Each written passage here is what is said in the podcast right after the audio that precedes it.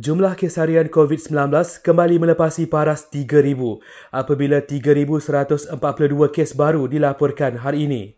Selangor catat kes baru tertinggi dengan 1,019 kes diikuti Kelantan, Kuala Lumpur, Sarawak dan Johor.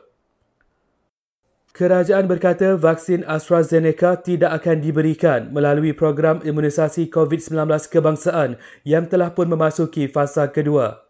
Ia sebaliknya akan diberikan secara sukarela menerusi pusat pemberian vaksin khas bermula di Kuala Lumpur dan Selangor menerusi konsep siapa cepat dia dapat.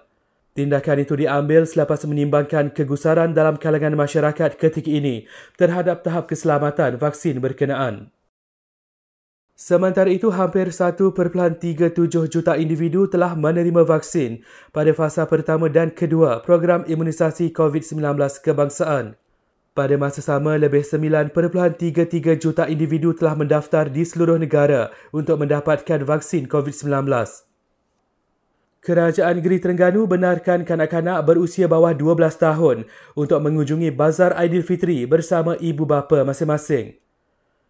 Akhir sekali, PDRM akan memperketatkan sekatan jalan raya di setiap plaza tol seluruh negara menjelang Aidilfitri ini bagi mengelakkan berlakunya rentas negeri.